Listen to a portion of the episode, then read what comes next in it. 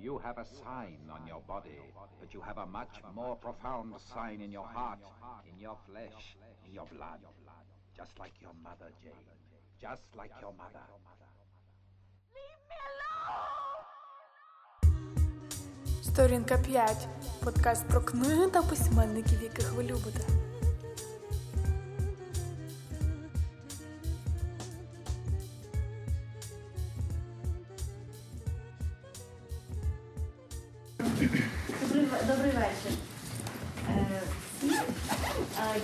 Ви прийшли сьогодні. в Такий гарний чудовий вечір провести час е, ем, на цій дискусії, яка є не менш буде не менш захопливою і цікавою, але також, ем, але також важливою.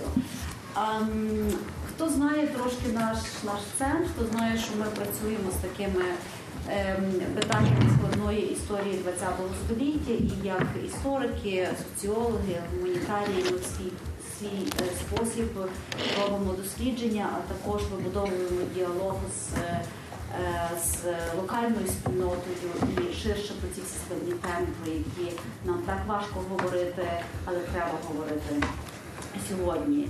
І е, тема взагалі художньої літератури і про те, як художня література зображає і пише про це складне ХХ століття, вона так чи інакше також є в полі, в полі наших е, зацікавлень, тому що зараз е, ця гуманітарна сфера вона є дуже інтердисциплінарна, і так чи інакше ми всі, ми всі переплітаємося. Е, Роки два чи три Наталю ми мали дискусію з Винничуком про книжку е, Там смерті. Дискусія була дуже складна і дуже дуже гаряча, тому що тут в залі сиділи професійні історики. Е, е, Тут сиділи навіть гості, які приїхали до Львова і мають цей зовнішній зовсім інший образ міста. І це було дуже цікаво якби дискутувати про цю міру відповідальності е, людей, які пишуть художні твори на історичні теми, але не просто на історичні теми, а на історичні теми дуже складні, такі як Голокост, такі як Голодомор, такі як етнічні, етнічні чистки. І ми говорили власне про цю відповідальність письменника, який бере таку складну тему, як з нею працювати, як не творити міфи, як не ховати складні питання за тим, а як через літературу про це, про це говорити. І сьогодні ця дискусія також значною мірою буде торкатися цих, цих тем про те, як, як писати е, художню літературу на тему Голокосту і ширше на ці складні теми ХХ століття, які ще не пропрацьовані, не проговорені в нашому, нашому суспільстві. Ем, Це я зробила такий коротесенький вступ, і тепер хочу подякувати нашим, нашим дискутантам. Е, Наталя Римська, яка є перекладачкою книжки Іде Іде Фінк, е, і Остапу Славінському, який е, є в темі, в полі цих дискусій про е, літературу на історичні теми. А Наталя має колосальний досвід в перекладі не тільки художніх е, творів, які стосуються цих тем, але також е, наукових статей і праці е, істориків, які пишуть, пишуть про це. Отже, з цими, з цими двома цікавими дослідниками, е, е, які знаються, які є в цій темі, знаються і мають що сказати. Ми сьогодні будемо говорити про таку складну тему, напевно, на основі цієї книжки і фільм. Дуже вам дякую, я подивимося. Дякую, Іро. Е, Ми, ми не домовлялися е, з Наталкою, певно, навмисно, як, як ми будемо це робити. Е, е, Тобто, в нас нема модератора. У нас нема модератора, але у нас є е, ми і в нас є ви. Я е, дуже сподіваюся, що в нас просто спонтанно е, зав'яжеться цікава розмова, бо поговорити є про що. І насамперед у нас є дуже важливий і цікавий привід поговорити, тому що е, вийшла ця книжка, е, переклад роману Подорож Іде Фінк. Це ім'я нове е, для більшості української читацької аудиторії, на превеликий жаль. Е, але це ім'я зовсім не нове ні в Польщі, ні в Ізраїлі, зрештою, Іда Фінк, авторка, яка встигла досить потужно заіснувати на в культурному середовищі і Польщі, і Ізраїлю, і отримати кілька премій, в тому числі вона отримала е, премію, е, е, яку е, здається, вона якось називається Пінхаса. Щось там, так. Премію, яку отримують тільки івритомовні письменники. Це було абсолютно винятково, що авторка, хоча і єврейського походження, але яка е, пише польською мовою, її отримала. Насправді вона важлива авторка в. Е, в Ізраїлі і в цілому е, єврейському культурному полі. Для нас це нова авторка, і чому власне так важливо, що вона з'явилася в українському перекладі? Е, напевно, не тільки тому, що вона пов'язана місцем свого народження з Україною.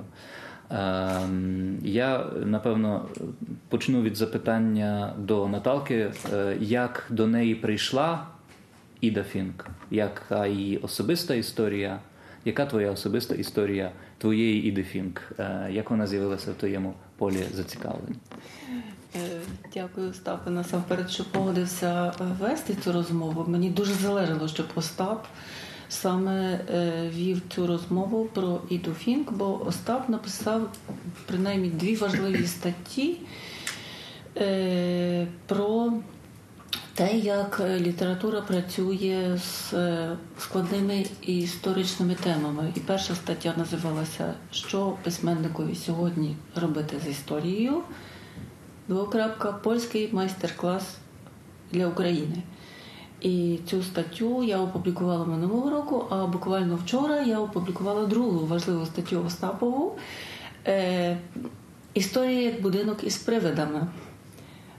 Що нового польська література жахів може нам розповісти про історію. Тому я ну, тішуся, бо Остап є абсолютно повноцінним тут е, учасником розмови, бо він тим займається власне як літературний критик, е, есеїст. І е, як перекладач він теж з тими темами працює, перекладає тих польських авторів, які трошки інакше, ніж українські опрацьовують ці теми. Це так, от е, такий вступ. Мій.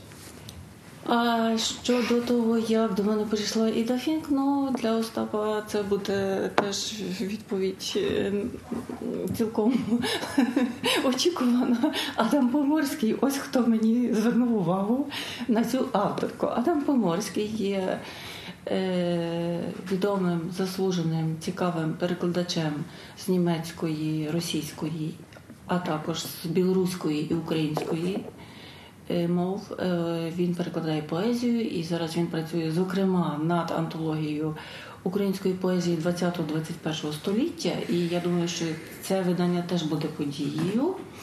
Я мала таке щастя, що Адам Поморський був моїм керівником під час стипендії Кавти Полонія.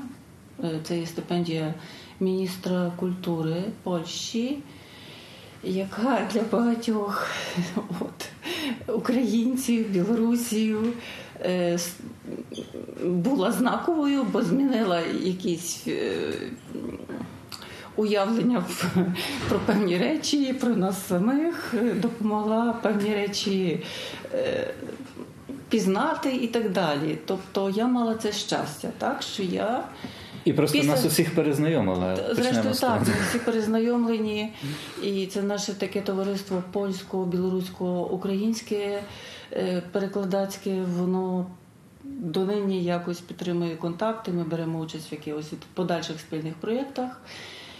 І в цьому середовищі народжуються якісь ідеї, в тому числі, наприклад, що і кого перекладати.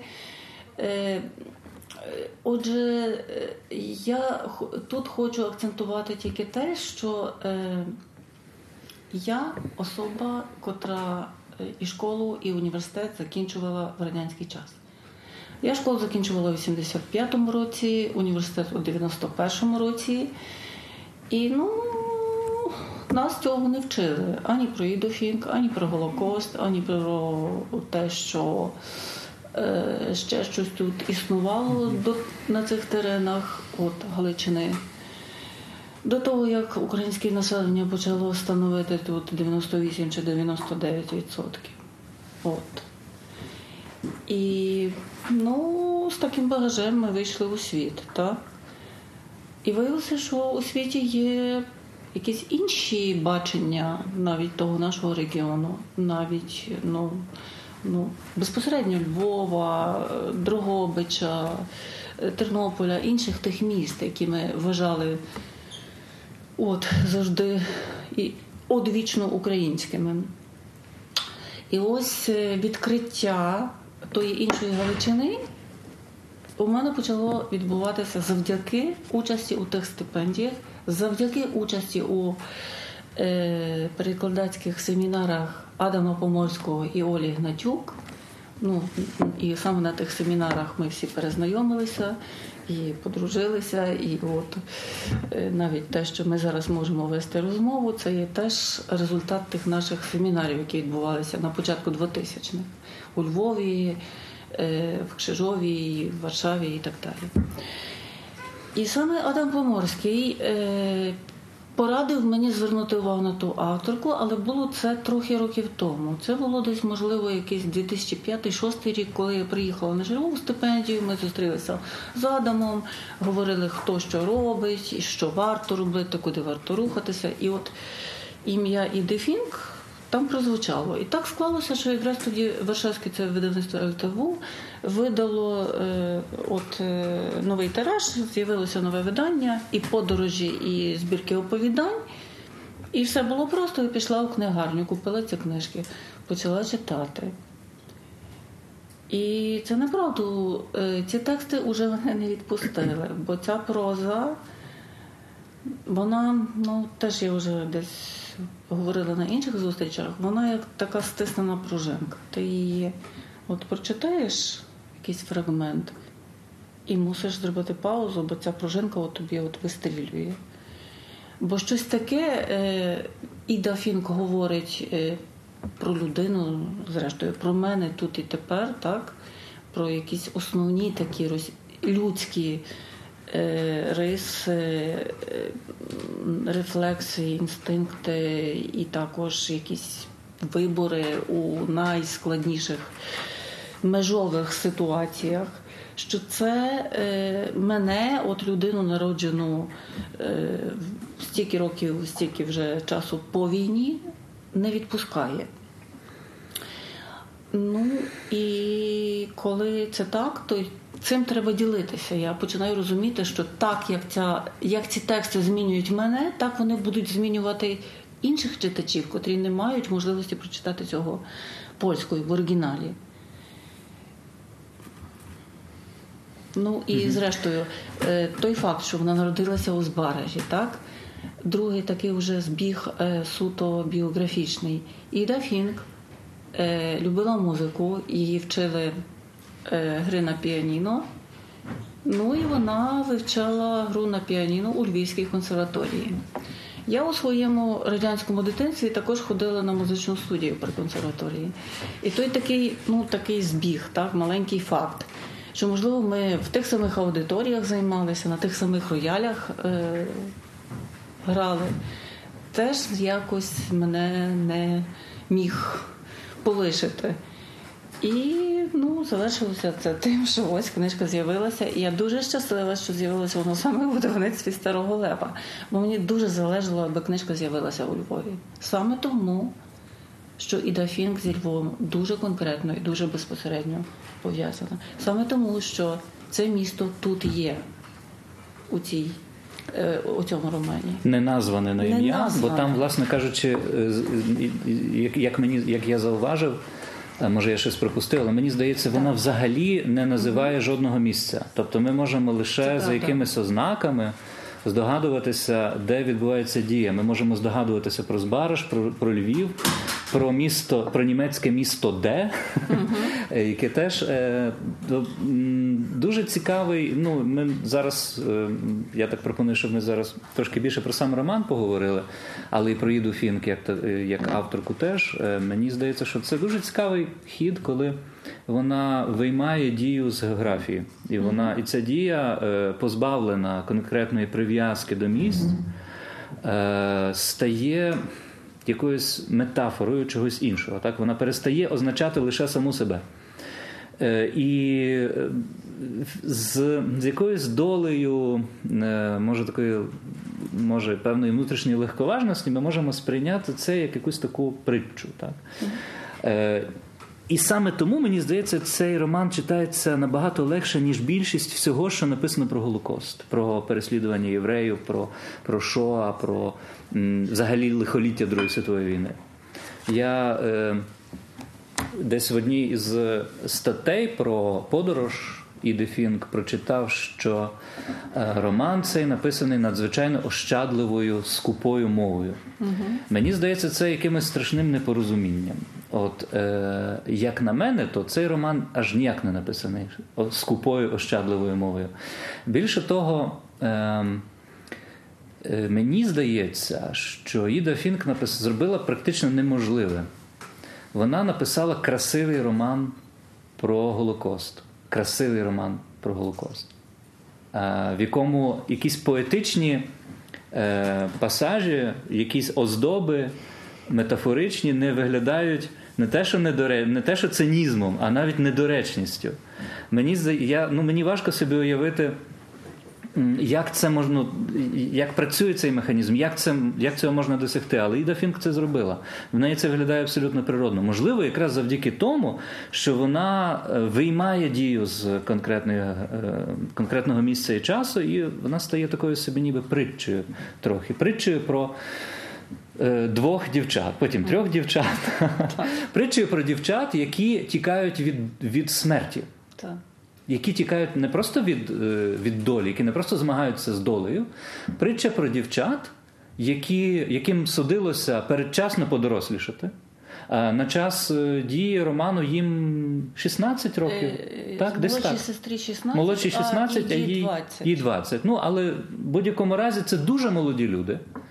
Е, на на плечі яких звалилося все лихо цього світу. Вони опинилися між е, жорнами історії.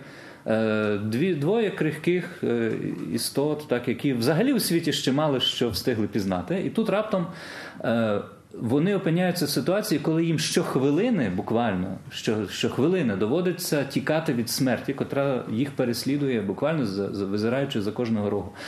Ем, це робить роман. Е, якимось для для сприйняття неймовірним просто, тому що ти не можеш ні читати це, ні припинити це читати.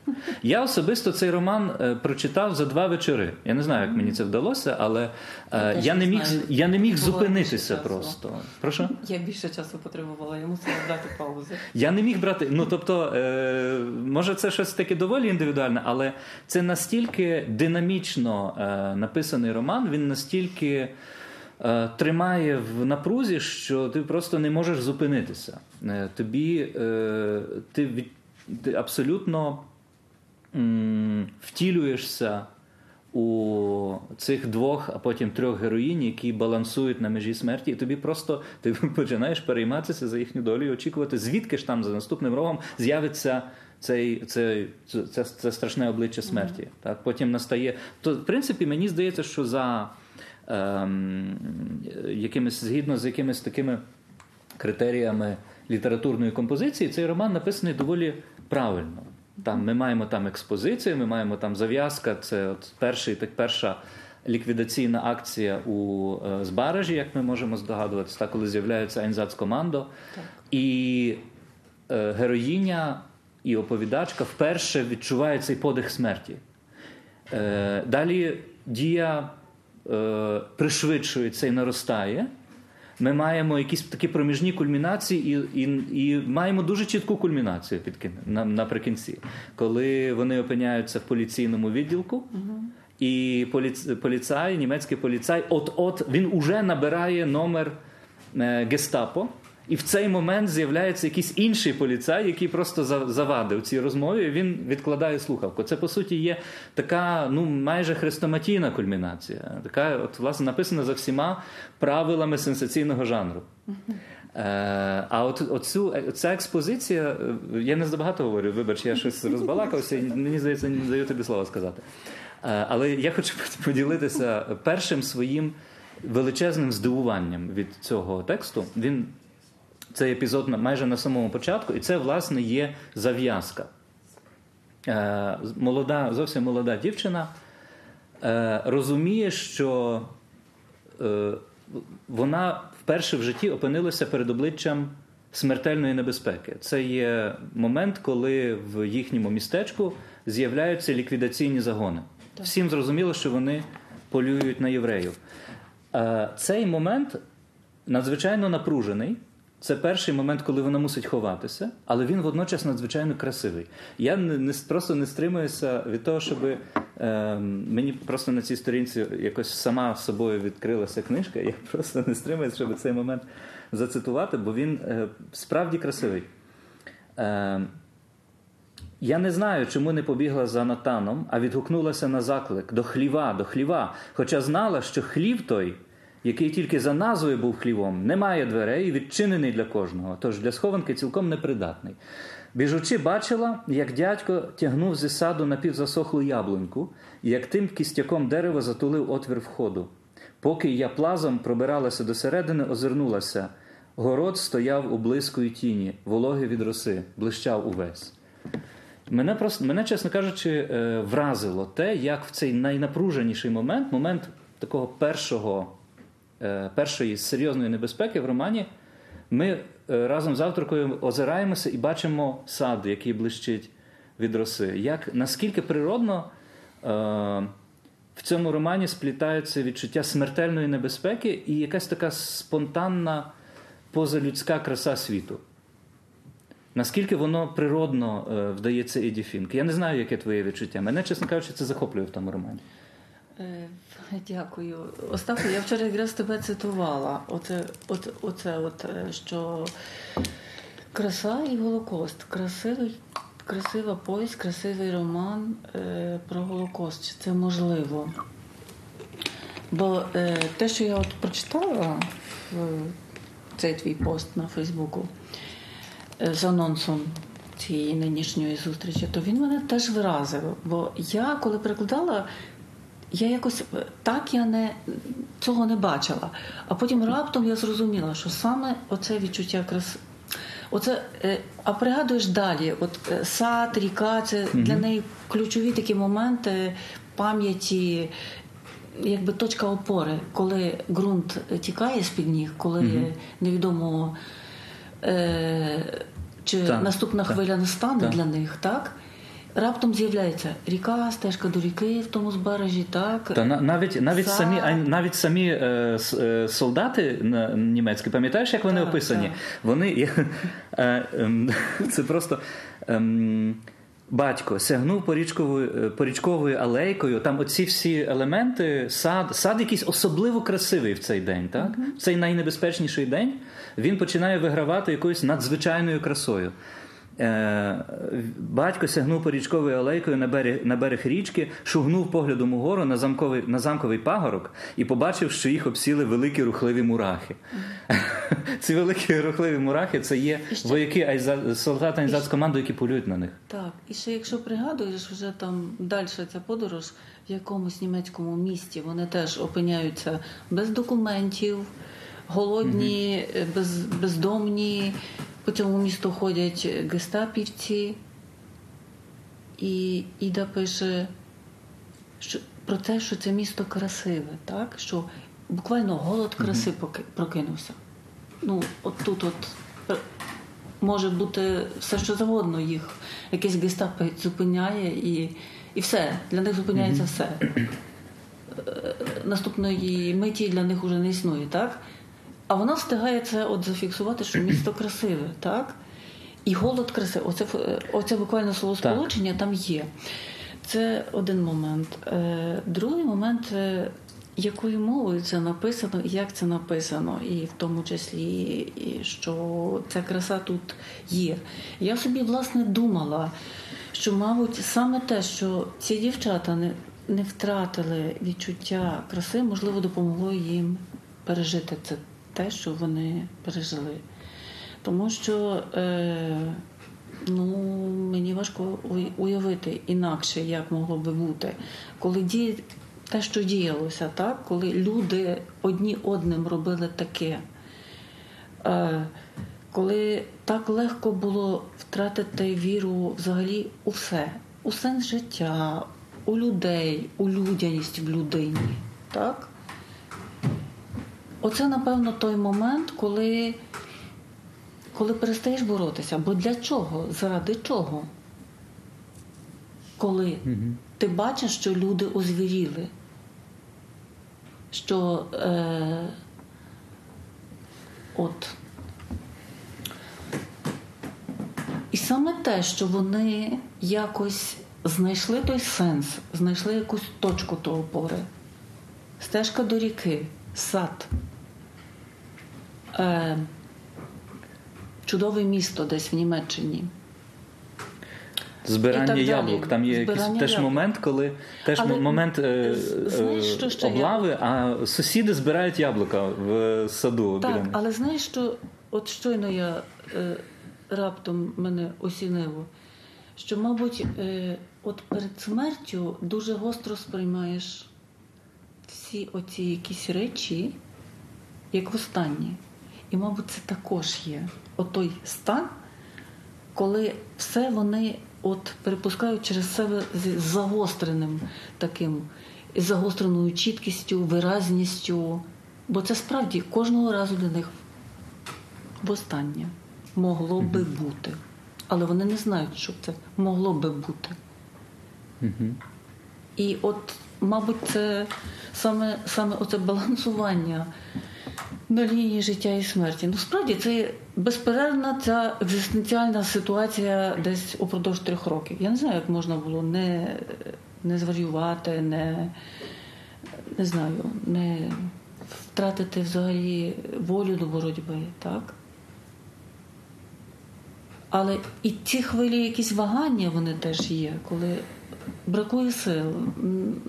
Уже хвилі, хвилі моменти звіря, апатії так. теж є, коли вони е, і тут раптом... на фабриці вони сидять, е, оповідачка сидить і е, думає про те, чому вони чому вони не тікають. Чому вони знають, що е, вони в цьому на цій фабриці вже приречені, про них знають, що вони єврейки, але їм бракує сили на будь-яку дію. Так, настає Вони потім момент. це переламують, але настає ці моменти момент, теж є. коли втікати далі не годен. Просто от вже нема ніяких сил, ні фізичних, ні психічних, ніяких. Але в якийсь момент знову це включається, що ні, так не можна. Треба щось робити, треба спробувати. І мені здається, що саме в тому текст Іде Фінк є універсальний, тому що він доходить до якихось таких дуже ну, не знаю, базових речей. От, от, от.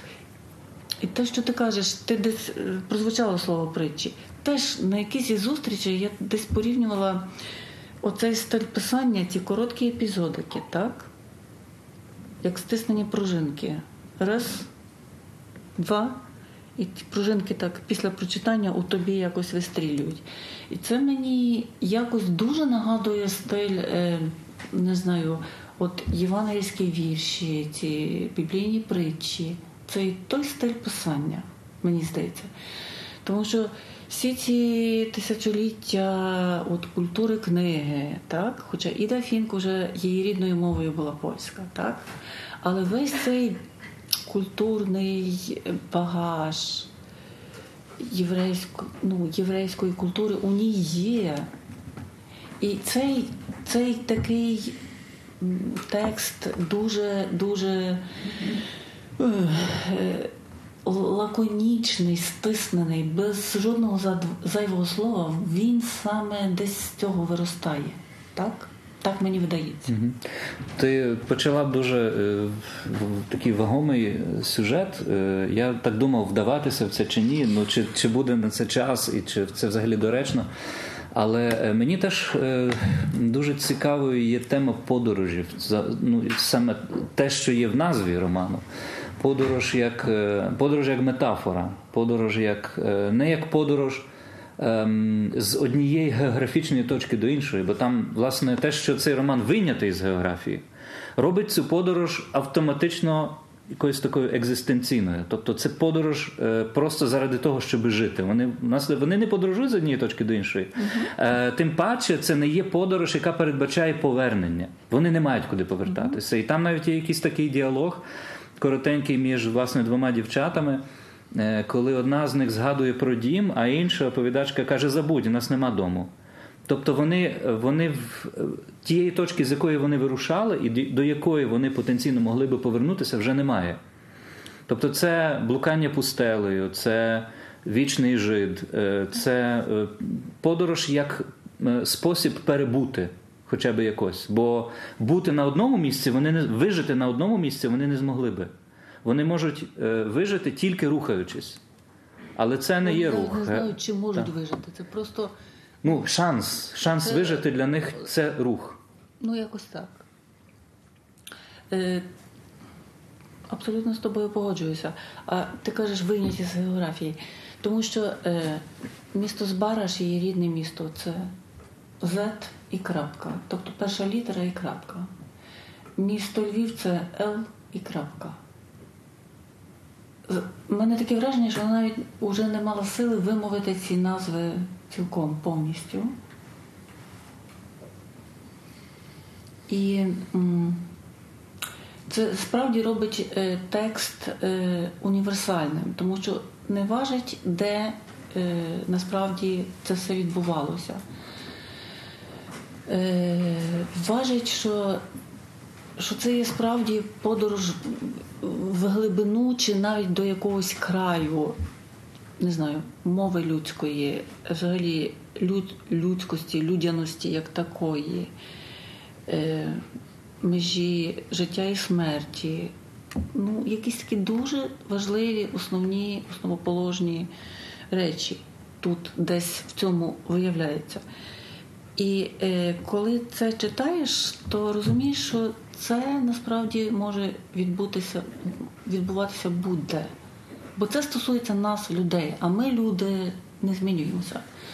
Ми маємо купу якихось гаджетів, маємо інтернет, всі ці от, смартфони, айфони, але за усі тисячоліття існування ми ті самі. І те, що спричинило от цю історію, воно, воно живе в нас тут і тепер. І зараз, ну, потім я продовжу, я до цього повернуся, але хотіла би тут тебе послухати. Власне. Не знаю, ну ми, ми імпровізуємо на двох роялях. Е, Я е, знаєш, теж собі думаю про те, що справжня подорож, е, справжня подорож є тою подорожю, яка нас змінює. Тобто, е, чим, чим глибше нас змінює подорож, тим ближче вона є до паломництва. Так? Бо паломник він власне закладає те, що він повернеться іншим, ніж він вирушав. Бо який тоді сенс паломництва?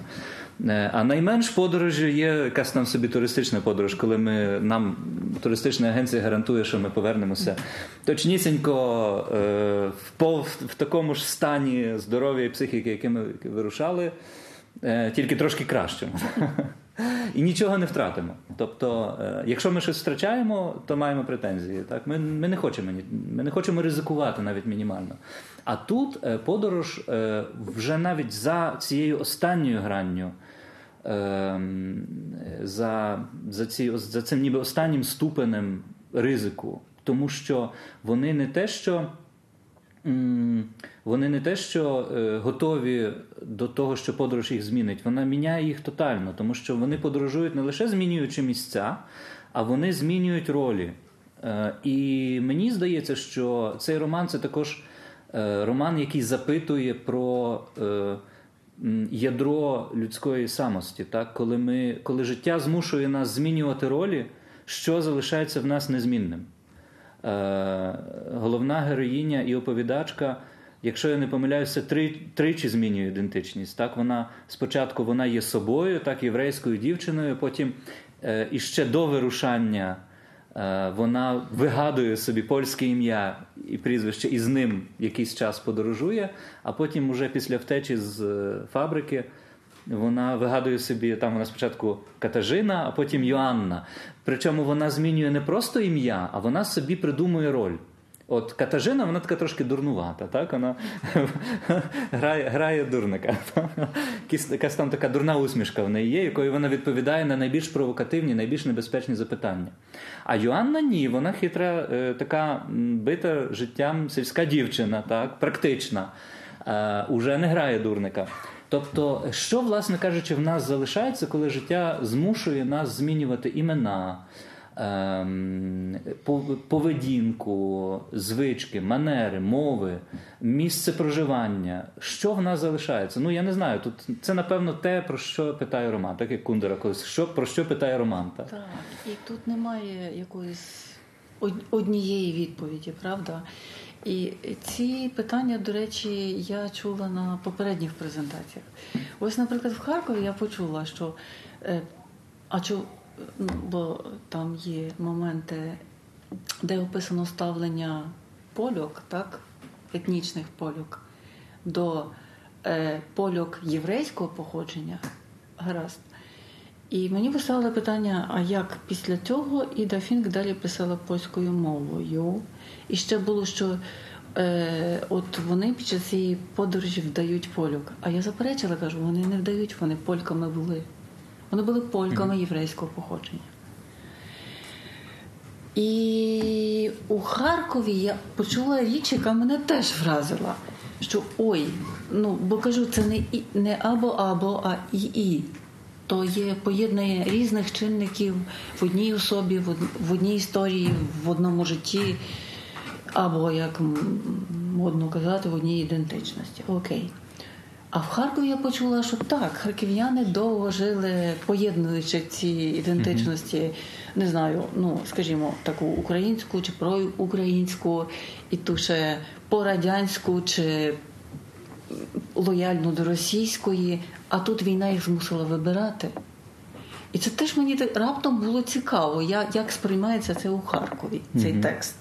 Зовсім інакше, ніж тут ми зараз говоримо про Галичину, про е, те, що три культури найважливіші тут ці наші міста, наш от, теперішній життєвий.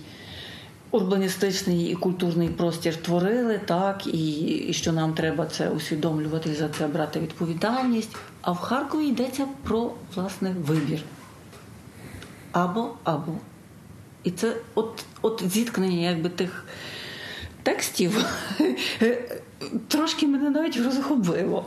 І я мусила пояснювати, що е, в другій Речі Посполитій, так, як це функціонувало, як ці ідентичності поєднувалися, перетікали одна в одну і так далі. і так далі. Але це от раптом, оце відлуння сьогоднішньої ситуації, ну, погодьтеся, що воно таке.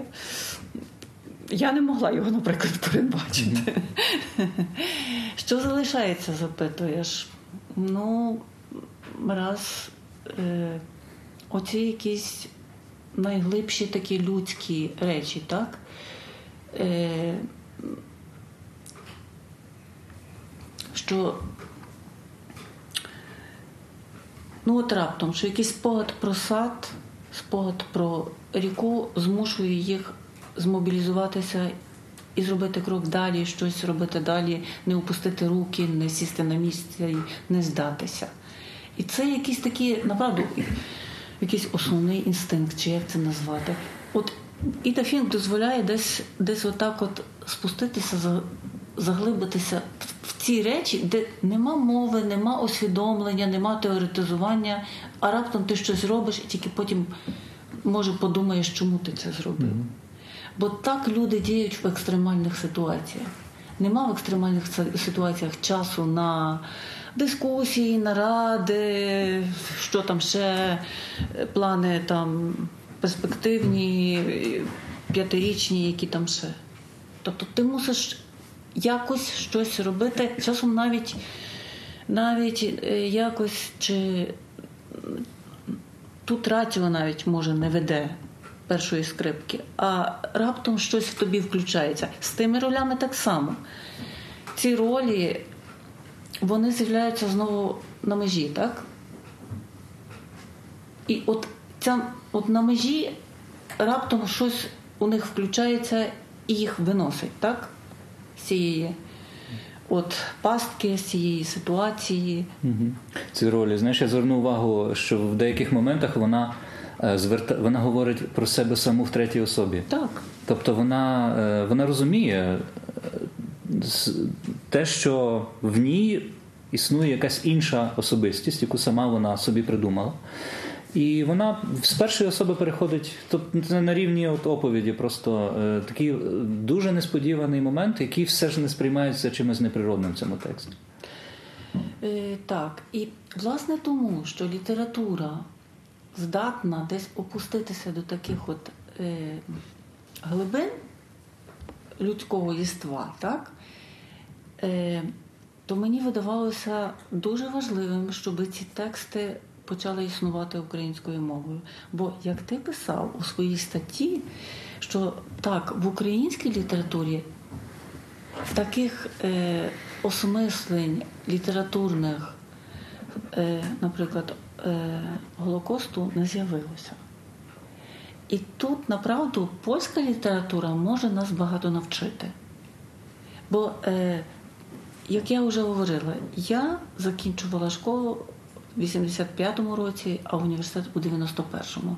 Тобто цей ну, е, комплект, скажімо, знань совєтських і все. І саме знайомство із текстами польських авторів якось мене ну, переурало, так? бо я певні речі, які мені здавалися очевидними, виявилися зовсім іншими, зовсім складнішими. З'явилися нові контексти.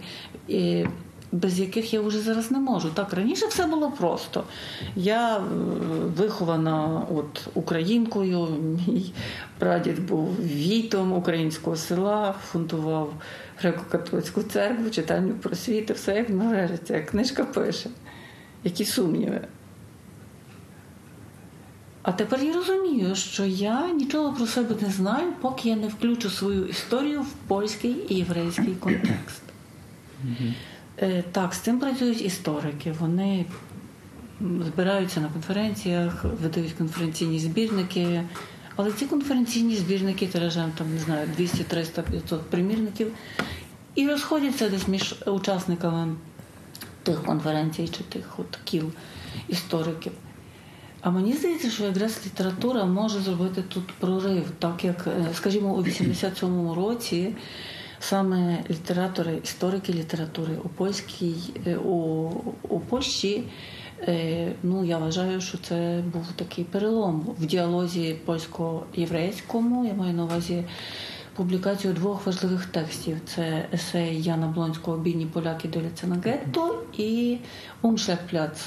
Роман Умшляхпляц Ярослава Марика Франкевича. І я майже на кожній зустрічі про це згадую, бо це для мене той контекст. Ці тексти два властиво дуже змінили мене. Бо після е, їх прочитання я не могла вже залишатися такою самою, як перед тим. Сей бідні поляки дивляться на гетто, я переклала українською, він був друкований у критиці, зараз він висить на сайті Західнету.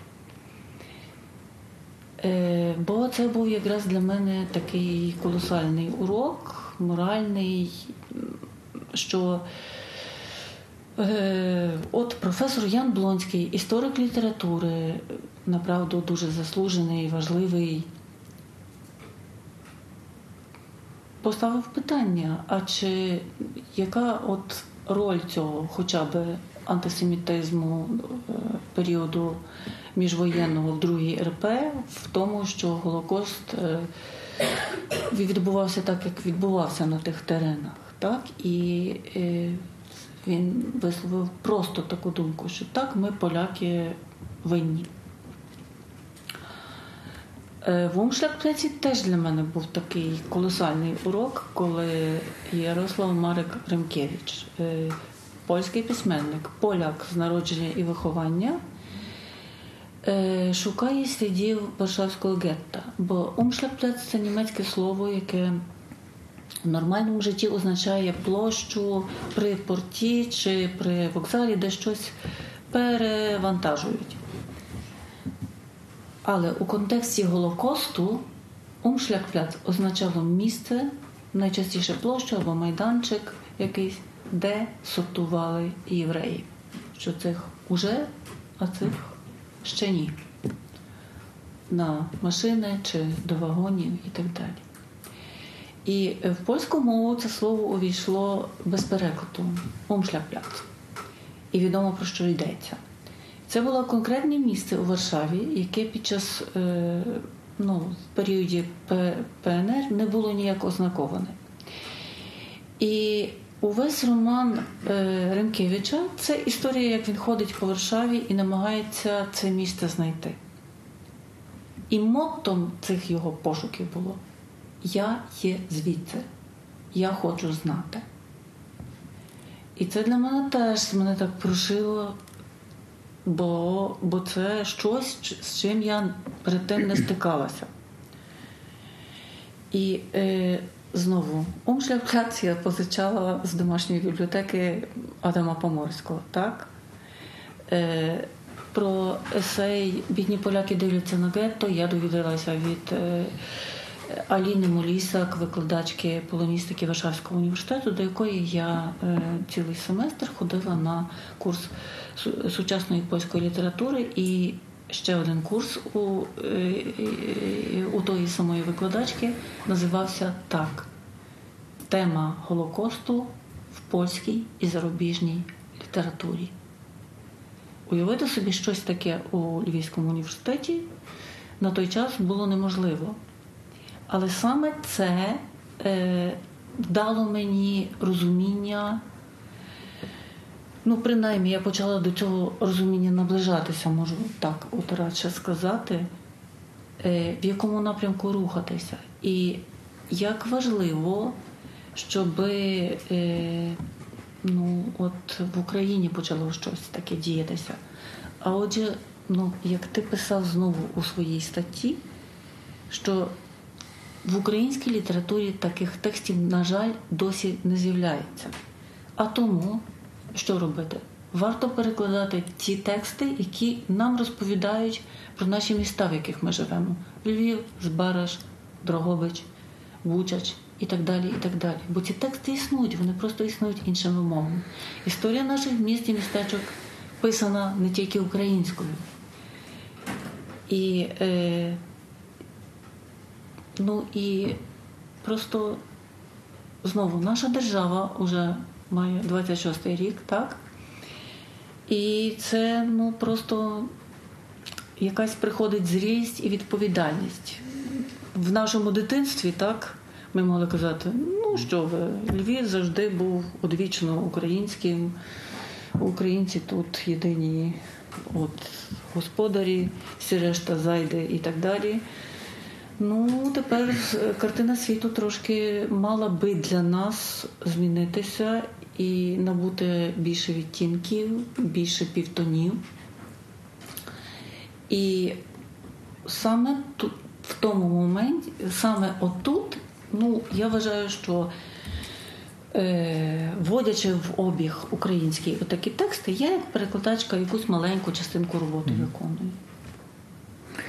Е, Я би ще, е, Наталка, до, тих двох текстів, які ти е, згадала, тобто до Блонського і до Умшляхпляцу Ремкевича, я би ще додав третій текст, про який ти теж знаєш.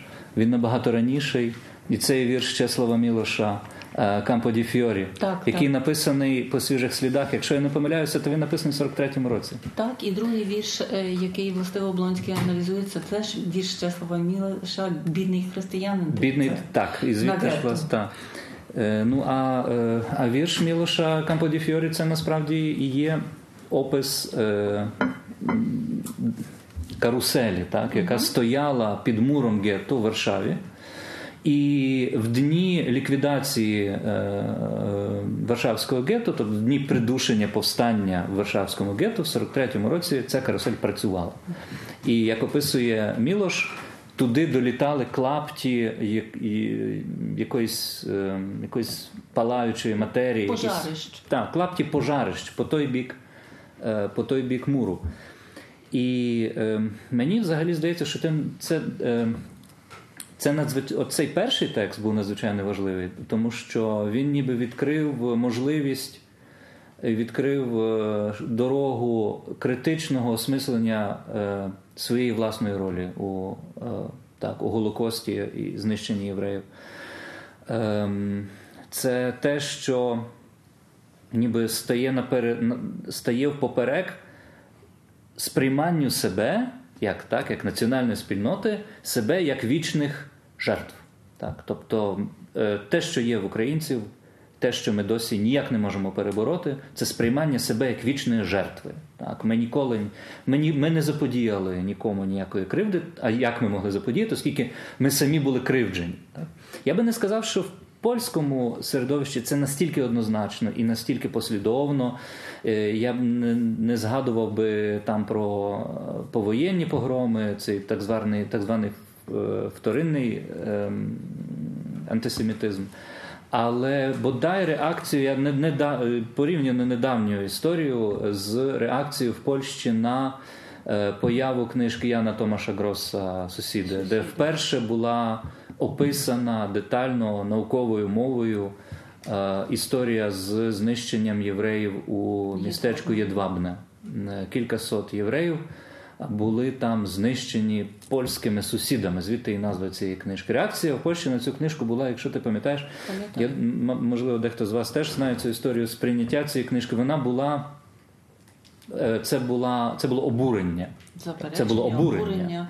Як це? Як це поляки е, не були жертвами в цій, в цій на, Тобто, насправді, це, цей діалог е, в Польщі теж триває. І зараз, на жаль, не найкраща фаза цього, цього діалогу, але на превеликий жаль, в Україні він ще і не починався.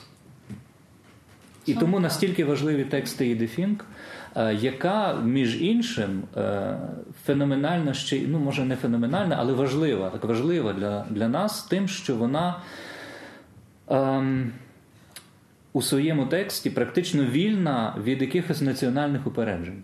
Так, і я зараз зачитаю фрагменти, Зачитай. е, які я люблю дуже і стараюся його читати, які фактично ілюструють те, що щойно сказав Остап. Що е, цей. Добре, я просто зачитаю.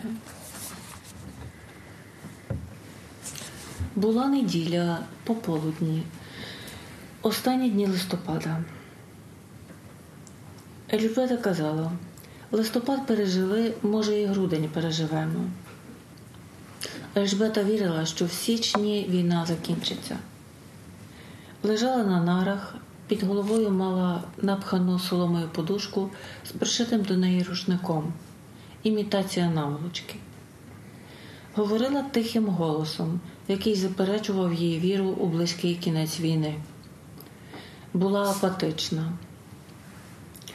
Після повернення зі заводу вкладалася і лежала зі заплющеними очима або е, витягала в'язку фотографій, забраних усупереч здоровому глузду з дому. І довго вдивлялась у кожну з них. Тікала в минуле, тікала додому. Я просила: встань, сядь за столом разом з дівчатами. Недобре так їх сторонитися. Але вона казала: я з ними на роботі, цього досить, іди сама. Велику піч, поставлену посередині зали, обсіли колом дівчата. Тут проводять вільний від праці час, співають, пишуть листи, в неділю відправляють служби Божі е, та проводять довгі нескінченні розмови про те, як було вдома. Панно Касю, напишіть для мене лист. То наймолодша е, в залі 13-літня Аня, яка приїхала замість старшої сестри.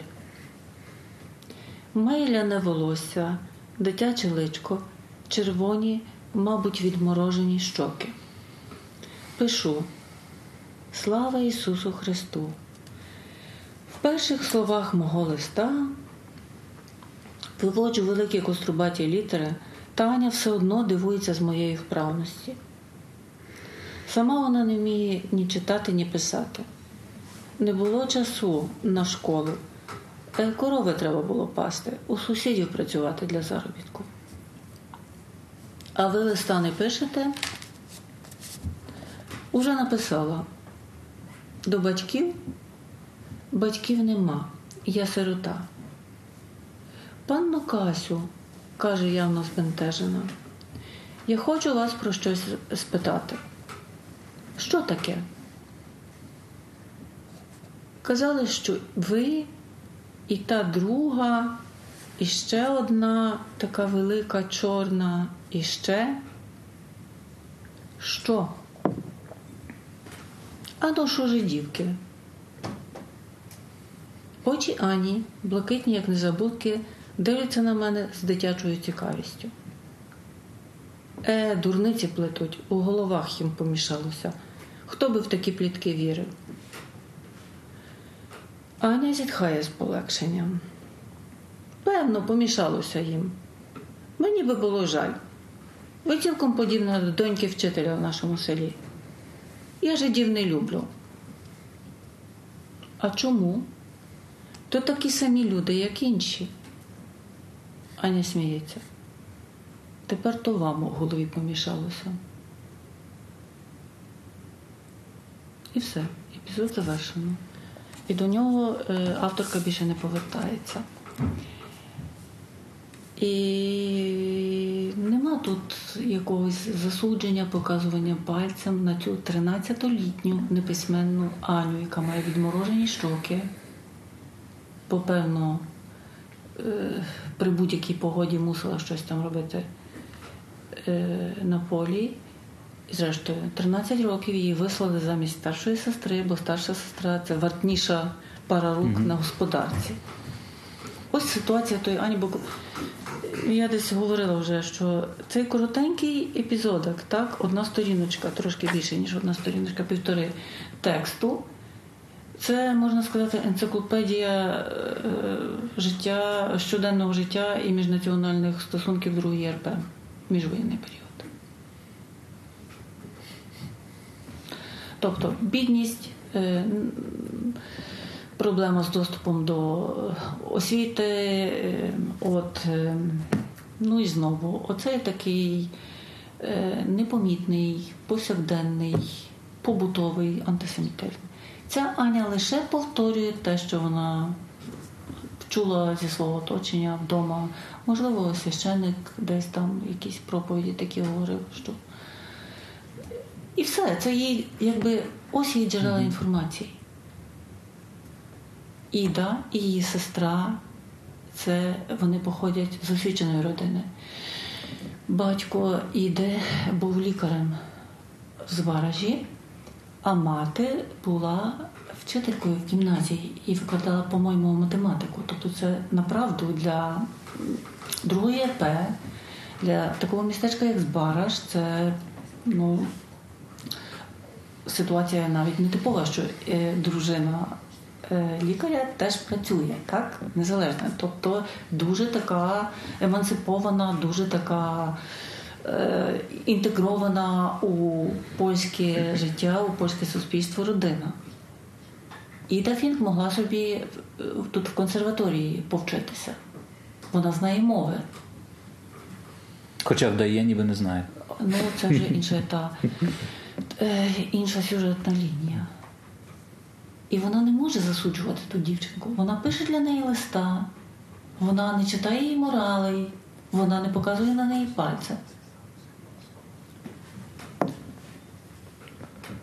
І знову, саме тому, що тут от десь е, доглибно показано оцей, оцей, оцей моментик іншування, відсування тих. Ось тут ми, а це ті інші. Так? От до нас ми стосуємо такі правила, а до тих цих правил уже не застосовуємо. І саме тут, десь з цього це все виростає. І це настільки, настільки вічне, настільки універсальне, що ну, просто мене це от прошило. Ось, ось, ось так це написано. І насправді е, тут, якщо, якщо подивитися на те, е, як показані різні нації, так, різні, якщо зупинитися на такому доволі е, чіткому визначенні нації, та представники різних етносів, може так, то е, жоден, е, жоден етнос чи жодна національність тут не є.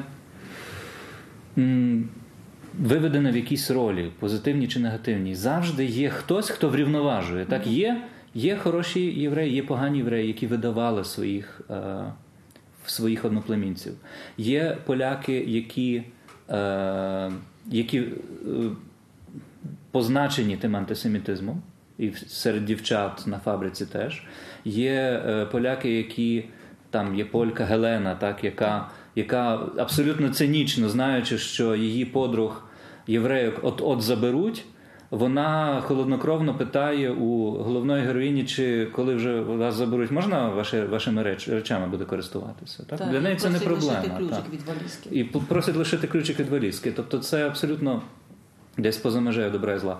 Але є інша Гелена, так, львів'янка, героїня з таким самим іменем, яка їм допомагає, тобто яка готова е, оповідачці е, забезпечити дах над головою. Хоча, ну, як відомо, в генеральному губернаторстві. е, За переховування євреїв загрожувала кара смерті. Тобто, насправді вона ризикує життям, пропонуючи їй це. Е, Навіть якщо взяти німців, так, Так. е, там є прекрасні, ем, прекрасний образ е, адміністратора цієї фабрики, який допомагає дівчатам єврейкам тікати. Він, він допомагає двом єврейкам втекти. А коли е, головну героїню і другу дівчину там втрьох вони так сестра, сестру її зустрічає уже ловить на гарячому, коли вони вже втекли з фабрики, він зустрічає на вулиці містечка. Він не те, що е, не карає їх чи не завертає назад, а залишає їм свою адресу.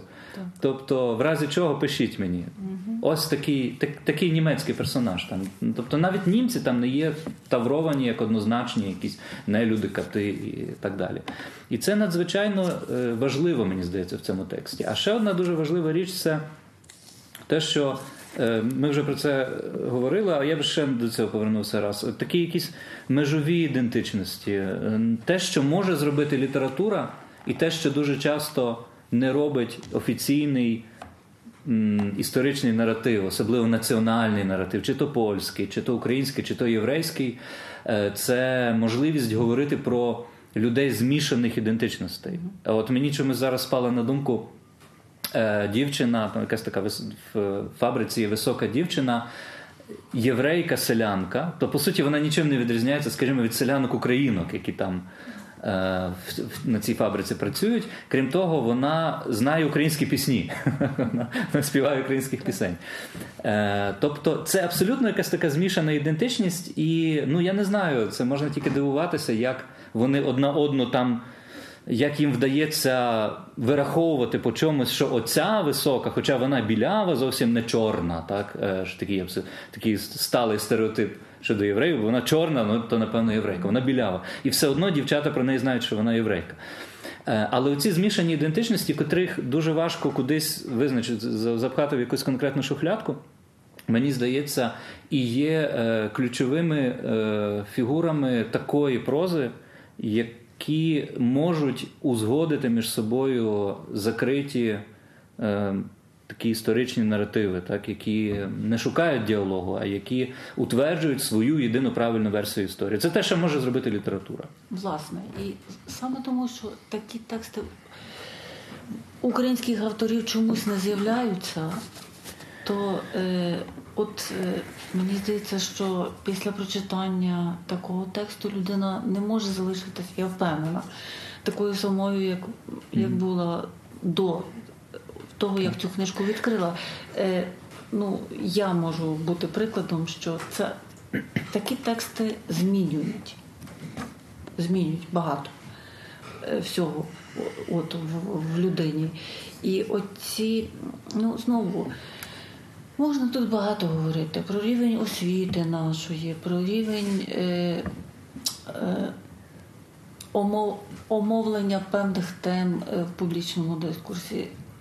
Це, це все якби е, довгий шлях, етапи. Е, ми стали незалежними в 91-му році, стан наших еліт і так далі. Тобто ми весь час чогось вчимося, так? Е, теж повторюю, я не завжди думала так, як я думала сьогодні, як я сьогодні е, думаю. Тобто для мене це теж були роки і, і отакі от тексти, і розмови про ті тексти, і, і середовище, в яких таке є можливе. Е, що хтось тебе скерує, хтось тобі щось підкаже, а потім ти це, про це поговориш, а потім порадишся, що з цим робити далі. Аж до, наприклад, там, mm-hmm. де знайти власника авторського права. Тобто це все отакі речі, які змінюють. І м, знову, а, от саме та, оці стипендії, оці от е, досвіди польські, вони мені дуже багато дали. Але, наприклад, частина моїх однокурсників, одногрупників, з якими я закінчувала українську філологію у Львові, вони такої можливості не мали. І от при зустрічах з ними я цю уже різницю, цю відстань відчуваю. Я намагаюся щось їм пояснити і бачу, що вони певних речей не готові прийняти і слухати. Але мені важливо з ними говорити, тому що я теж не буду вдавати, що я ніколи не була така, ніколи не думала так, як вони. так? І для мене цей діалог властиво є важливий. Я скрізь, де я от опиняюся в цьому середовищі моїх однокурсників, одногрупників, то я намагаюся щось десь про це говорити. Але. М- е, ну, так, на це потрібен час, на це потрібні зусилля, як, якась напрямна і так далі. І тут раз, як, я думаю, якщо молода людина десь чи в школі, в ліцеї, в гімназії чи в університеті почне такі тексти читати, то е, значно важче буде нею маніпулювати якісь там ідеології, які, якісь партії і так далі. Е, як це все в нас зараз є, в якій, в якому стані, ну можна про це говорити багато, але боюся, що на цьому, от на цій зустрічі, тому ці всі проблеми не вирішимо. Але я бачу, які, ну я маю оптимізм, і я бачу, як якісь зміни вже відбуваються. Так? Я бачу ситуацію навіть у тих менших містечках, де я от була з презентаціями. Я бачу, що з'являється в кожному от містечку. Mm-hmm. А от, власне, розкажи трошки більше. Це дуже цікава тема. Міст... Ти Знаєте, ж презентувала Львів, в дуже Київ, багатьох містах так, уже Львів. Київ це, це е, одна історія, так? Бо тут багато всього відбувається. Приїжджають різні люди з різними поглядами, е, маса дискусій, презентацій і так далі. В таких е, містечках, як Бучач, наприклад, Чортків, Збараш. Е, якісь такі речі відбуваються надзвичайно рідко. І люди рідко мають змогу почути якусь іншу точку зору, е, щось, якусь іншу пропозицію отримати так, до, до, до опрацювання. І я була здивована, що там вже з'явилися молоді люди, цілковито відкриті. А я вважаю, що найтепліше скрізь в кожному місті мені важливі люди, які приходять на презентацію, важливі люди, які організовують ці презентації. Всім страшенно вдячна. Але мені здається, що най, най якась тепліша, зворушливіша презентація досі в мене була саме у Збараші. 12 тисяч мешканців має це містечко. І е, презентація відбувалася в органному залі, там е, в цьому заповіднику. Е, в замку прийшло досить багато людей, як на на таке маленьке містечко. Прийшов мер міста, прийшов е, священник Римо-католицький і православний. Прийшли люди ну, там, з освіти. Твоя презентація була потужним об'єднавчим чи- чинником міста але е, мені важливо те, що там е, ця презентація пройшла під е, таким мотом Іда Фінк повернулася додому. І це страшенно для мене дороге, тому що е, ну, от е, заради цього і хочеться працювати, щоб такі автори власне поверталися додому. Тому що так, вони є звідси, вони є наші, вони нам розповідають про ті міста, в яких ми зараз живемо. Вони нас чогось можуть навчити. І це ну, безцінний досвід того спілкування, цього пізнання себе самих, нашого оточення. І те, що Іда Фінк повернулися додому, це для мене надзвичайно цінно. Знову е, молоді працівниці цього заповідника замки Тернопілля е, Тетяна Федорів і Ольга Поліщук е, показали мені е, будинок гімназії, де навчалася Іда Фінк. Він, він вцілів, він є, е, де працювала її мати польської гімназії. Е, Стежку до ріки, яка з'являється і тут, і потім вже у оповіданнях теж ріка і, і ця стежка до ріки з'являються не раз. І ту стежку, ту дорогу, якою вони з гетто тікали. Оця сцена, знаєш, коли вони ці документи отримують і зі Збаразького гетто тікають попри мур монастиря. Я нею пройшла. І це неймовірно, направду, це для мене теж неймовірний досвід. Бо коли е, працюєш з текстом, ти якось його через себе пропускаєш, він стає твоїм, ти вже якось, е, от якось ним ділишся як своїм з іншими і так далі. І тут раптом ти опиняєшся тут, на тому місці. А Іда Фінк приїжджала в Україну коли-небудь? Ну, вже власне. У 2003 році вона отримала е, премію польського пен-клубу, і тоді багато було з нею інтерв'ю в польських медіа. І її запитували. Е, Раз, вона почала це писати, коли їй було вже десь 60 років, 40 років після війни. Два. От коли вона вже це написала і видала, коли вже ці тексти почали перекладатися різними мовами. Французька, бельгійська, німецька, Англійська. бага- англійська, багато мов. То як можна було не перекласти українською, так? Е, і в якомусь інтерв'ю її запитали, чи вона хотіла би повернутися. Вона казала, що вона тривалий час е, не мала сили, а тепер вона хотіла би, але стан здоров'я вже не дозволяє. І знову, Іда Фінк померла 27 е, вересня 2011 року. Так склалося, що 2011 року на форумі у цій же залі я презентувала свій переклад Анджея Хтюка, письменника народженого в Дрогобичі. І після презентації е, тут і так далі, радості, що от е, книжка вийшла, я натрапила була на е, повідомлення про її смерть на- газеті Виборчій, і так мені тенькнуло, що я от не стила своє життя е, це зробити.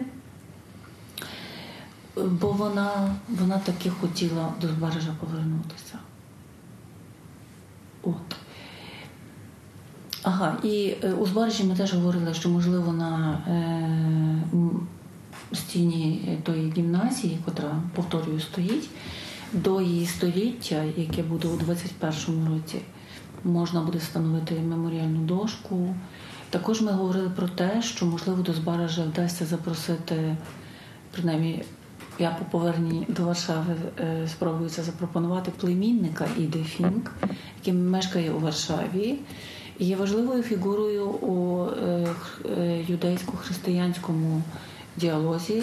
Це професор Ян Гросфельд, який в дорослому віці прийняв католицизм і є професором, я не пригадую, чи філософії, чи теології в університеті імені кардинала е, Вишинського у Варшаві.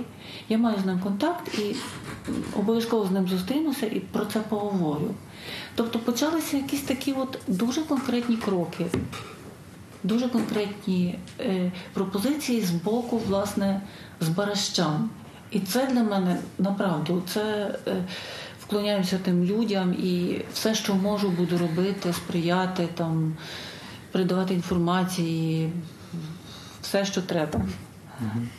Мені мені зараз подумалося, що цей переклад, сам факт цього перекладу, і, зокрема, те, що ти його привезла до Збаража, він ніби замикає цю подорож, так? Тобто, по суті, це якась така е, розв'я... ніби, не знаю, розв'язка чи кінцівка цього роману, яка тут не прописана, бо головна героїня тут повертається до місця, де вона уникнула смерті в кінці до цього німецького міста і знаходить цю. е, Цей відділок поліції колишній, е, щоб ще раз пройти тими коридорами, де вона найбільше боялася в житті, мало все не закінчилося. де мало все не закінчилося, але вона не повернулася туди, де все почалося. І от зараз це власне ніби така, от саме ця книжка є якимось логічним. Цікаво, коли переклад, факт перекладу є завершенням ніби сюжету самого. Бачиш, самого я навіть роману. не... А мені здається, що, що ця подорож вона навіть не має якогось завершення. Бо знову у Києві ми говорили про те, що е, ця е, книжка подорож знову спричинила мою подорож у Харків і в Дніпро. Я ніколи не була в тих містах. Я поїхала туди з Ідою Фінк. Тобто моє пізнання цієї далекої України теж якось е, ця подорож. Тобто ця подорож просто заточує нові кола, я би так сказала. Звичайно, що моя подорож зовсім інша. Подорож з Ідою Фінк. Е, А, е, а подорож е, Іди Фінк і сестри справді без перебільшення, без е, жодної метафоризації була справді на межі життя і смерті. Тут може якраз є час, щоб запропонувати вам е, щось запитати чи поділитися якимись своїми думками. Якщо, якщо маєте питання, то прос- та, запрошуємо до розмови, щоб Під час Так, розмови ви якраз згадували про цей комплекс жертв, е, яка є, наприклад, в польському чи українському дискурсі. Е, Але чи не помічаємо ми те, що, скажімо, і в гебрейському середовищі теж є цей якийсь певний комплекс жертв? Про те, що та та ми такі, та тільки жертви і, і нічого іншого. Хоча, як на мене, от, наприклад, ці тексти, зокрема, е, подорож Ліди вони якраз свідчать про те, що є якийсь інший рівень, рівень незламності, рівень якоїсь такої сили, які навпаки вибудовують е, цю таку якусь, ну, далеко, скажімо так, не, не, не образ якоїсь овечки, яку всі е, скубуть, яку всі щось хочуть е, від неї, і вона така беззахисна. Тобто, навпаки, е, мені здається, вони якраз утверджують якусь таку силу е, і того самого гебрейського народу. І в нас так само є і в українській, і в польській культурі так само такі тексти. Ну, тобто така якась просто думка. Хоча багато інтерпретують якраз, е, і напевно цей текст так само в- тому, в тому руслі про жертви. Ну, мені тут спадає на думку, ем, мені спадає на думку, наприклад, ем, е, книжка, про яку ми сьогодні не згадували. а Може, варто було і про неї згадати. Це, е, бо ця книжка дуже сильно змінила в Польщі е, польсько-єврейський діалог. В 77-му році вийшов репортаж Ханни Краль Випередити Господа Бога. Е, І цього року з'явиться нарешті український переклад, е, навіть два цього тексту. Е, І тут, і власне, співрозмовник Ханни Краль, бо це, ця репортажна книжка побудована на, на розмові з одним із лідерів повстання у Варшавському гетто Мариком Едельманом. І Марик Едельман там це щодо комплексу жертви в єврейському середовищі. Він е, там багато говорить про е, єврейських поліце, поліцаїв, так, про євреїв, які здавали своїх одноплемінців, е, що звичайно викликало дуже серйозне обурення в, серед єврейської діаспори насамперед. І це одна з ну, звичайно, що в будь-якому. Про повстання також. Прошу. Про повстання також. Так. Яке також продовжує силування. Безумовно, е, і- це теж, до речі, е, про повстання в гетто дуже довгий час не говорилося в- ні в польському, ні навіть і в єврейському середовищі. Тобто ця книжка Ханеграль змінила ставлення до самої події історичної. Так.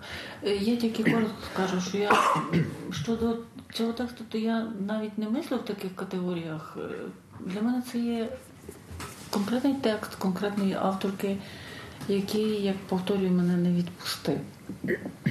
Тобто мої стосунки з цим текстом дуже особисті. І я не хотіла би тут якось теоретизувати і в таких, е, е, ну, скажімо, окресленнях про цей текст говорити. Прошу.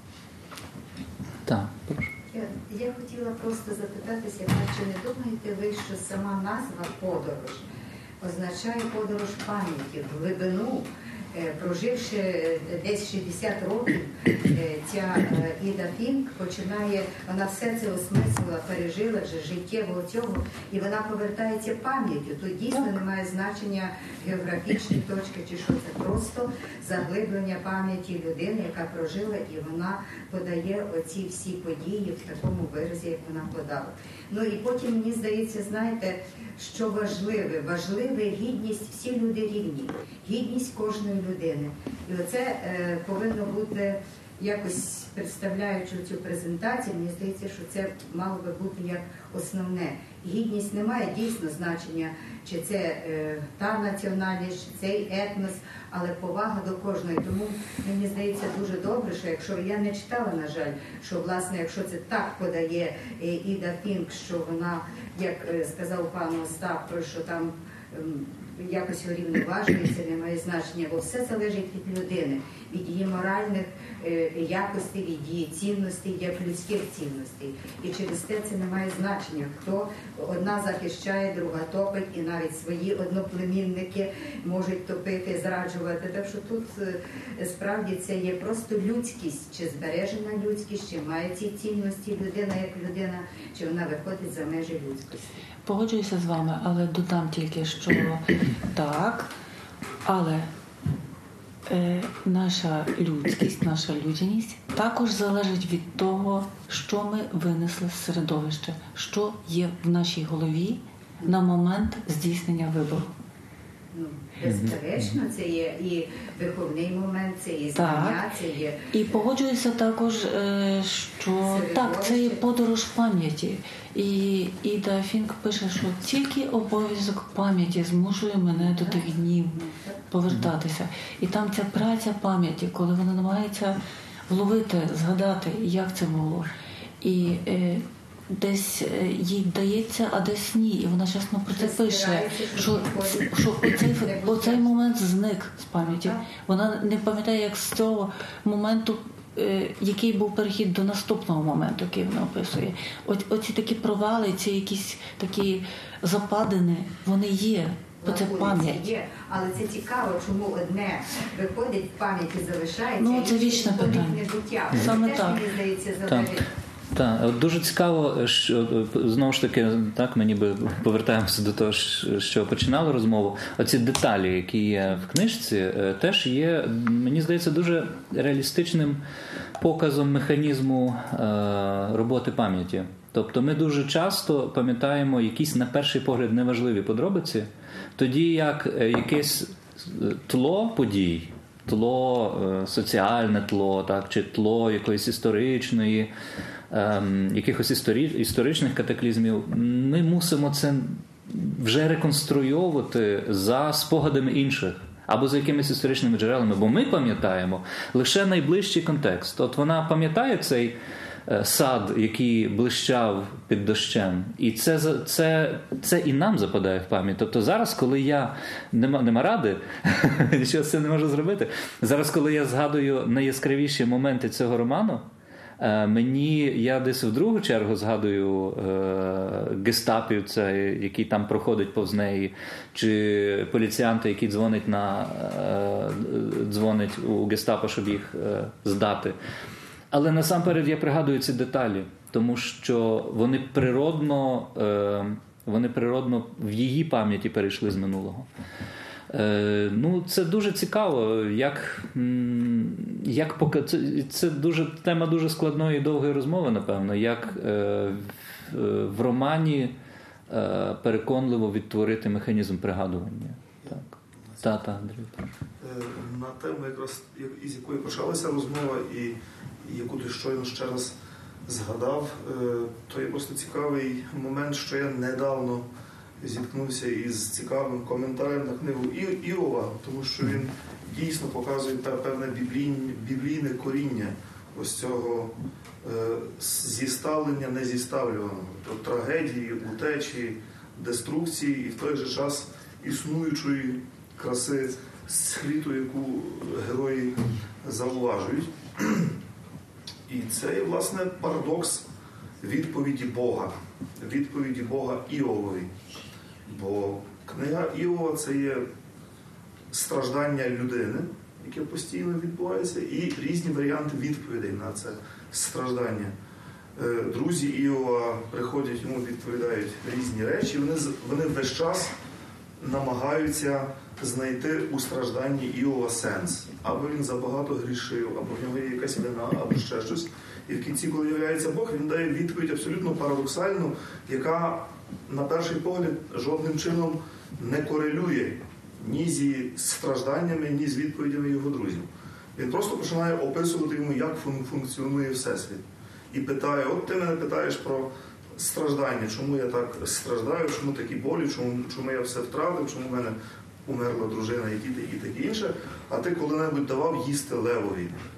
А ти пильнував того, як має падати вода у водоспаді, і чому із хмар іде дощ, е, і чому крокодил у певні періоди дня мусить вилізти із нігу і погрітися на сонці і таке інше. І той довга відповідь, е, цілий 38-й розділ, він власне описує таким чином.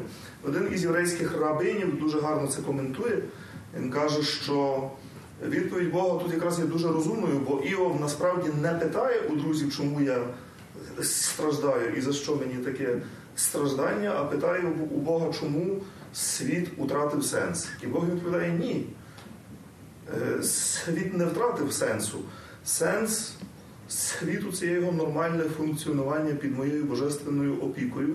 Він собі існує, а деструкція просто не має сенсу. А власне, ну, це, теж це, це супер це супер коментар. Е, ну я не настільки, е, звичайно, як ти, Андрію, е, орієнтуюся в цих в богословських справах, але мені подумалося те саме, коли я собі намагався відповісти на питання. Чому в тексті Іди Фінк не шокує опис краси світу? Мені спало на думку тільки одне, бо вона вона захоплюється світом який залишиться таким навіть без нас. Тобто е, це це, не людський це не людський світ, це щось, що функціонує незалежно, нехай там за за Божим помислом, так, е, за волею проведіння, але це те, що залишиться уже після її смерті. Смерть не, не є тим, що її страшить найбільше. Е, мені здається, що її найбільше страшить те, що вона залишиться сама. Не думаєш так? Е, Погоджуюся і можу ще додати, що я тут бачу ще велику покору її, так? Е, мабуть, під час того, коли це діялося, і коли вона про це писала. От е, те, що вона не роздає оцінок, те, що вона навіть не називає речі, які вже ми знаємо, як називаємося а вона десь повертається до того стану, коли не було для цього назви. Слово Голокост ані разу не зустрічається, не трапляється в її текстах. Оце теж десь в неї це десь я відчуваю, так? Е, Пригадую е, той фрагмент, коли їй вже повідомляють, що батько врятувався, а її наречений загинув. І вона каже: Майданик не знала цього слова. Знала mm-hmm. Аушвіц, інші якісь назви таборів, а Майданик не знала. Але смерть її нареченого називається Майданик.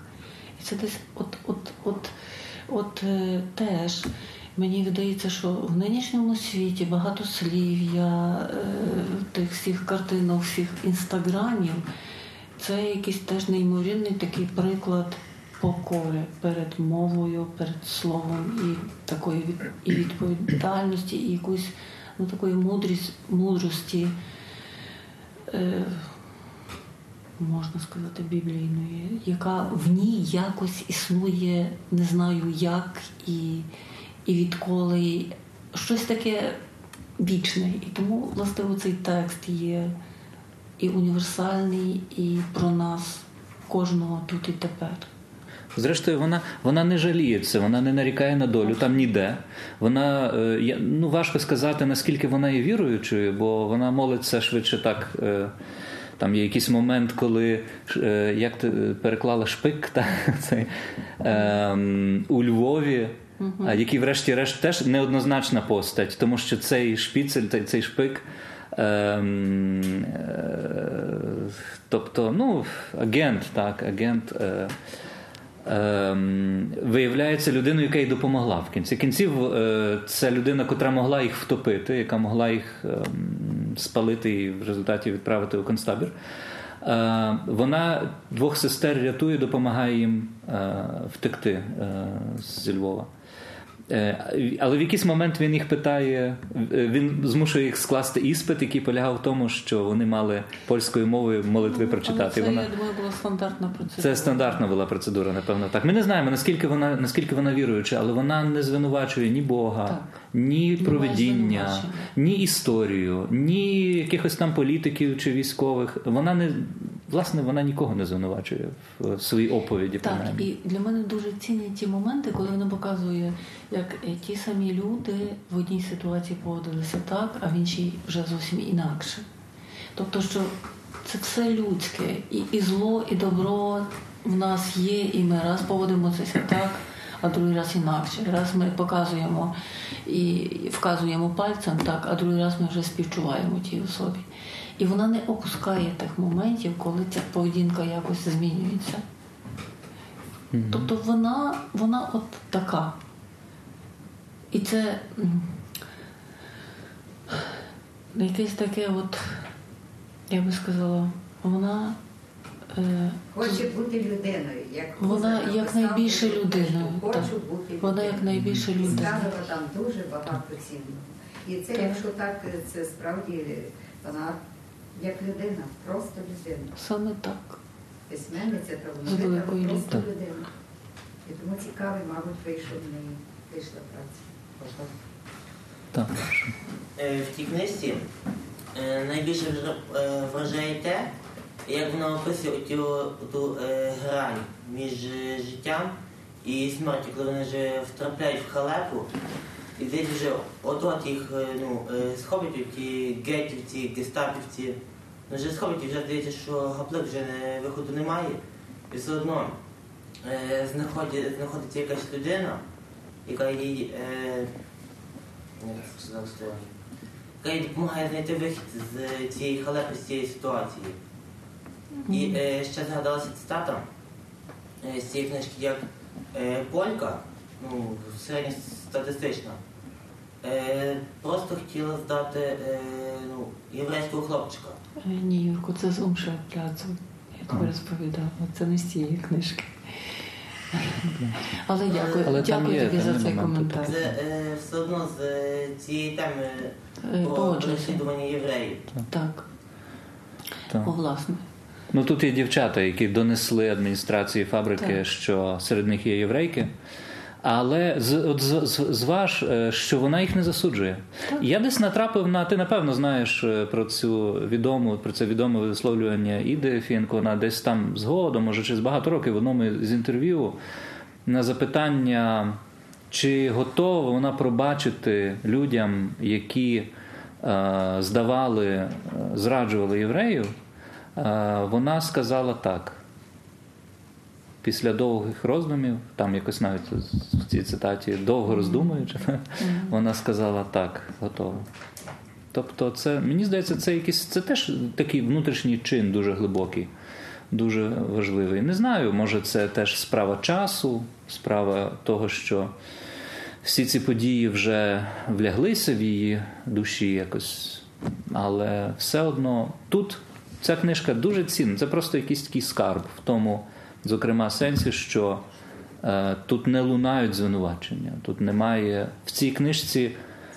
М- в цій книжці нема жодної інвективи, жодного вказування пальцем. Так. і те, що вона показує, е, є дві прекрасні ситуації. Там я не я не пригадую іншого твору, е, в якому е, мені траплялося би щось подібне. У двох ситуаціях людина, яка була злочинцем, катом, негідником, ну мерзотником, навіть якщо не катом, ну таким мерзотником, як оцей львівський агент.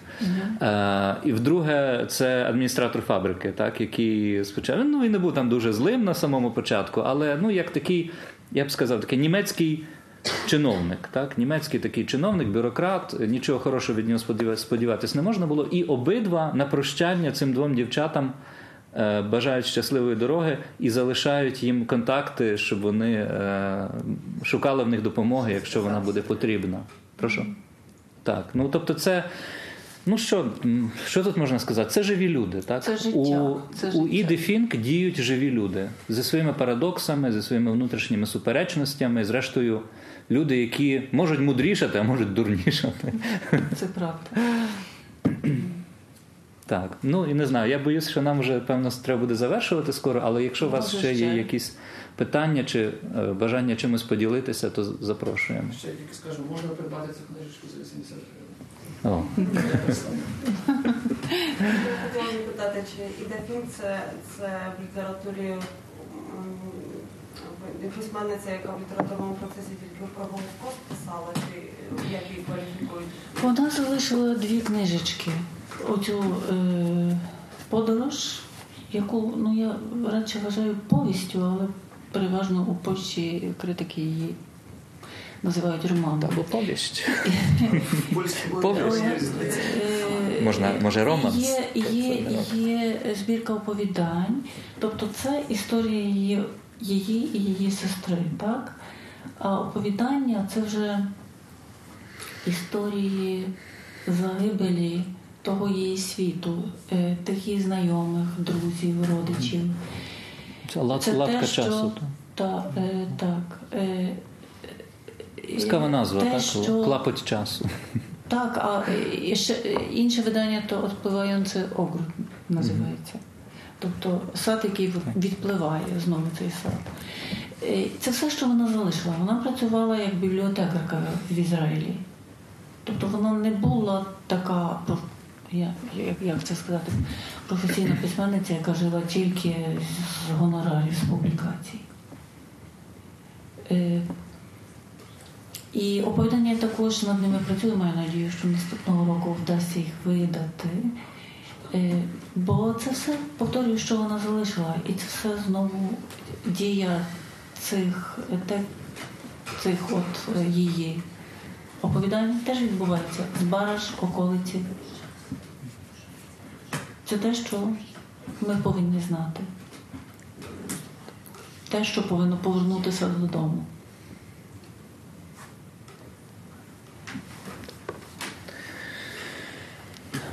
Ну, якщо нема вже питань і реплік, то ми певно будемо замикати розмову.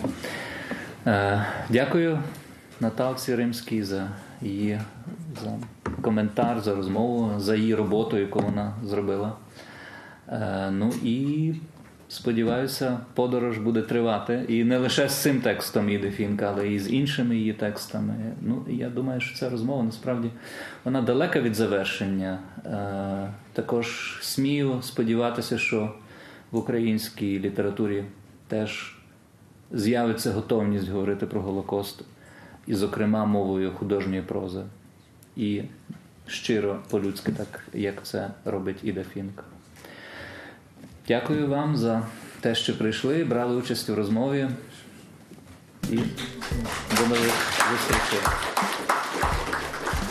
Я також дякую всім вам, котрі прийшли, провели тут з нами час, і Остапові за модерування, і видавництво Старого Лева за видання книжки, і інституту книжки в Кракові, який підтримав це видання. Ну звичайно, центр міської історії. Низький уклін за запрошення і можливість отут поговорити. Бо дуже люблю і центр, і це от приміщення. Ні. Дякую.